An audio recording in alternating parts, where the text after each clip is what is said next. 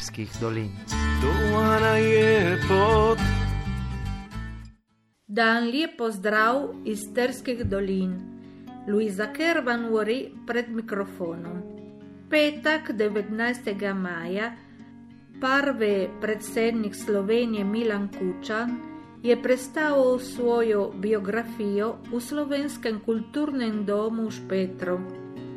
Te dan Kučan uvidel se te druge doline, kjer no živo Slovence, rezijo Nuterske doline.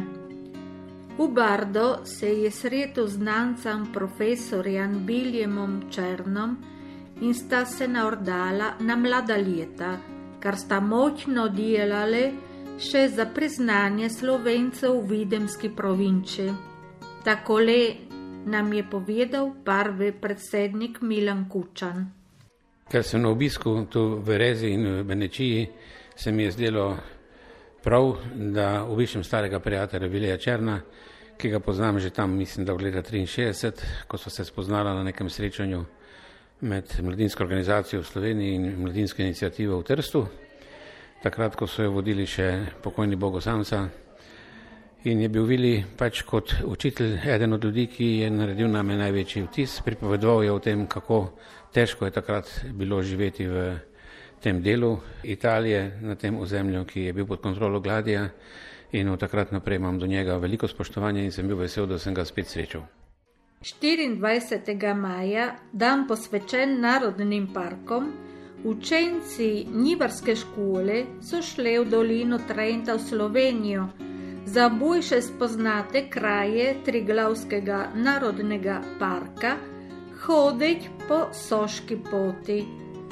Voditelj Edwin Kravanja nam je povedal o telem dnevu. Ja, to so tradicionalni Belarjevi dnevi, ki jih v Trenti, v Trigovskem narodnem parku, organiziramo že 19 let. Največja zanimivost je ta, da vse šole, ki so prvo leto bile na tem pohodu, na tem izobraževalnem dnevu, vse šole še vedno prihajajo. Se pravi, niti ena do zdaj še ni odpovedala, vedno se radi odzovejo. In še ena velika zanimivost, vseh 19 let smo imeli lepo vreme. Ja, tukaj ne moramo mimo Soške poti. Soška pot je nekaj posebnega, že zato, ker je bila prva taka v Trigovskem narodnem parku, zato, ker je z naskokom najdaljša. Za njo skrbimo zaposleni tukaj v informacijskem središču in pa naravovarstveni oddelek tu v Trenti. Pot je lahka, na njej se pa lahko veliko naučimo, na njej je 17 informacijskih točk in vse vsebine so tudi prevedene v angliški jezik. To je tak eh, prijeten sprehod in lahko se tudi izberemo tisti del poti, ki nas najbolj zanima. In kar je še sploh pomembno, letos bo že 20. junija začel voziti avtobus Bovec Krenska gora, se pravi od 20. junija do sredine septembra imamo tudi možnost povratka z redno avtobusno linijo.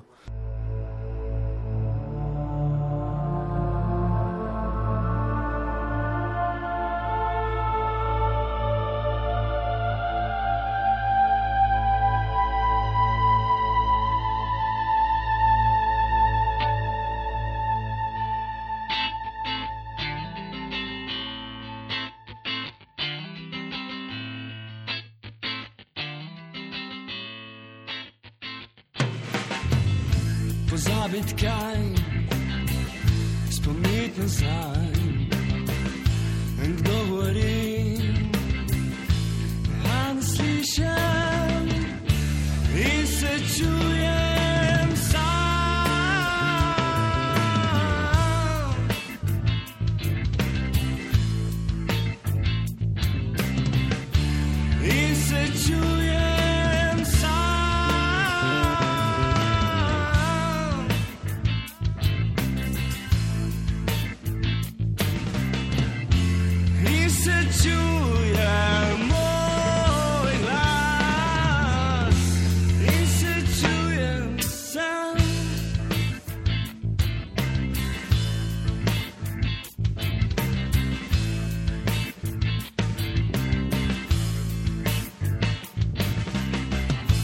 Pod letom spet zgradi, dna se dotakni, da bi spet ustal kar počistiti nisem znal.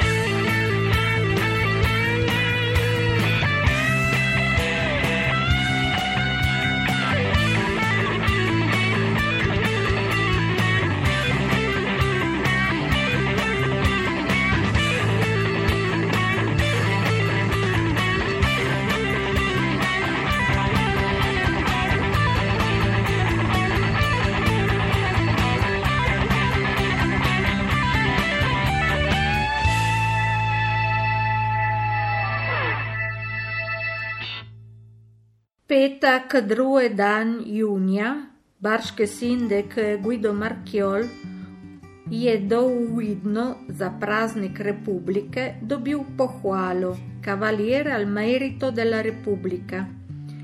Nekaj mesecev nazad vas, mužac, ki nama kuj sedem ljudi, ki noji to živo celo leto, je bila poznana ta po celi Italiji zujta, ker so tu vas parnale 20 beguncev. Jih je bilo več kuj prebivalcev. Takrat, kar vsi druge politike so začnele protestua za to situacijo, Markiol je nasproti organizoval eno večerjo, za katero je povabil muščene begunce, anu predstavnike naših asociacijone, da bi vsem pokazal, da te emigrante no niso storili nič huda, no so koji odbežali od vere, anu od mizerije. Tako je pomal uasniti veliko polemik. Zojta, nja pozitivna obnašanja, je dobil pohvalo od prezidenta Mattarella. V nedeljo 11. junija te panjene bodo zbrale svoja nova šindeka. Komunci v Karnajske dolini je ubil zadnji devet mesece pod komisarjem.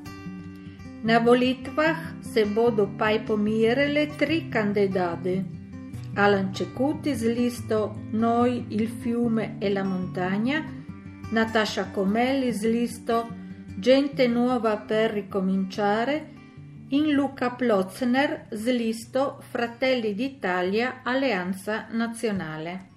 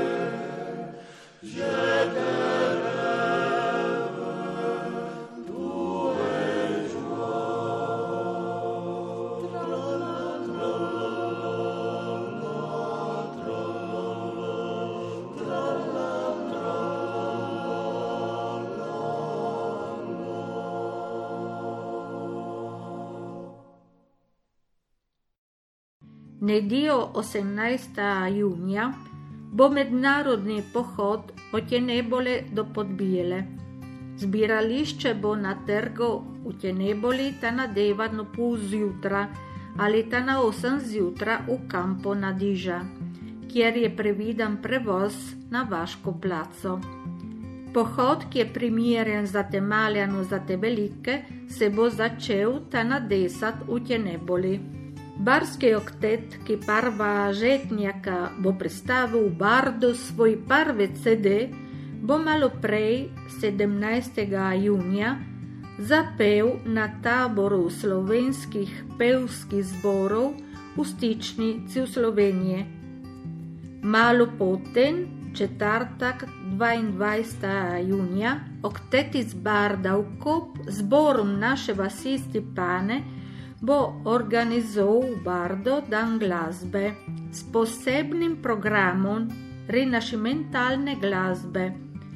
Koncert za dan glasbe bo v Barski cirkvi sveta Jurija in v Tjevčnete ta na osan žvecar. Za nas to je so vse. Hvala lepa za poslušanje oddaje Pot do Terskih dolin.